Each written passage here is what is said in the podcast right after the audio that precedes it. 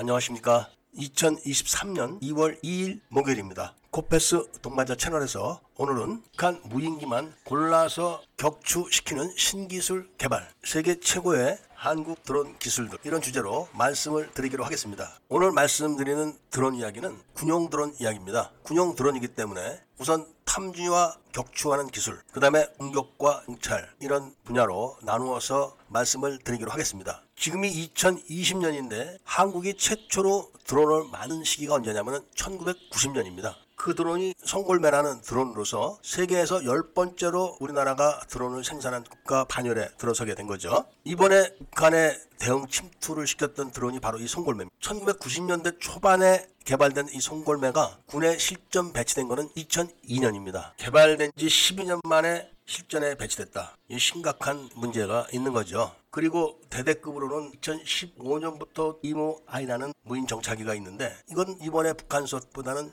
약간 큰 그렇지만 성능은 더 낮은 그런 정도의 정찰기입니다. 정찰 드론으로서는 이것이 전부 다입니다. 그리고 중고도 무인기는 개발에 문제가 생겨서 아직도 끝나지가 않았다는 점은 다 아시고 계실 겁니다. 그러니까 송골매가 개발된 지 지금 40년이 넘었습니다. 40년이 넘은 현재의 대한민국 내에 배치된 드론만 본다면은 현실적으로 문제가 있다는 것을 직감을 하실 겁니다. 그 다음에 공격용 드론은 데블 킬러라는 강력한 소형이지만 막강했던 첨단 기술을 탑재했던 그런 무인 공격기가 있었는데 이 데블 킬러가 Q 발사식이었습니다. 그러니까 접이식 날개가 있었죠. 그런데다가 배터리를 이용한 전기 추진 방식이어서 소음이 전혀 없었습니다. 데블 킬러가 개발됐을 때는 전 세계가 격찬을 했었다고 합니다. 그 다음에 수직 이착륙 드론이 있었지만 그 드론도 지금까지도 개발 중에 있는 한국이 보유한 수직 이착륙 기술과 중국이 지금 개발해서 시판하고 있는 수직 이착륙 기체의 기술은 다른 겁니다. 이렇게 확보된 기술 이외에 현재 진행되고 있는 기술들은 정밀 타격 기술입니다. 이 기술의 기반이 바로 영상을 기반으로 하는 기술이기 때문에 은폐, 은폐된 이런 타격 장소까지 골라서 타격할 수 있는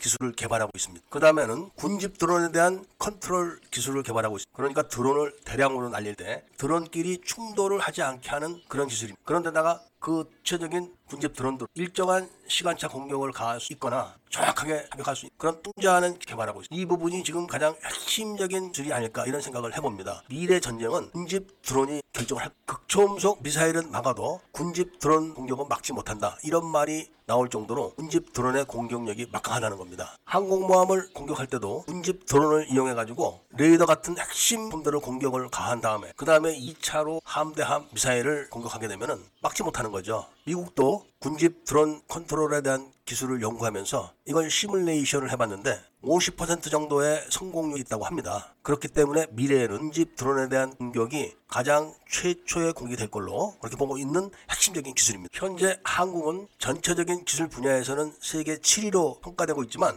탐지 부분에서는 현재까지는 세계 최고로 평가되고 있습니다. 그런데 아직 실전 배치가 되지 않고 있고 또 탐지와 격추는 다른 분야입니다. 탐지를 해서 격추하는 무기체계에 연동을 해서 격추를 해야 되는데 이것도 아직 실전 배치가 안 된 겁니다. 현재까지는 40mm 포에 40mm 복합 기능탄을 장착해가지고 무인기를 세 발 사격해서 격추시킨 기록을 갖고 있습니다. 그러니까 전방 확산탄만 개발하면은 격추 분야에서도 상당한 수준을 확보할 수 있는 걸로 알려지고 있습니다. 그런데 이번에 카이스트에서 개발한 기술이 앞으로 연구 개발을 더해서 실용화가 된다면 선진국에서 개발하고 있는 군집 드론에 대한 공격을 무력화시킬 수 있는 그런 획기적인 기술입니다. 아직 개발이 끝난 건 아닙니다. 이 기술의 핵심이 우리가 많이 들어서 알고 있는 광역 대역폭이라는 이런 전자파 대신 협소 대역파라는 전자파를 사용한다는 겁니다. 그렇게 해서 무인기에 장착되어 있는 전자 회로기 판을 공격을 해가지고 추락을 시키기 때문에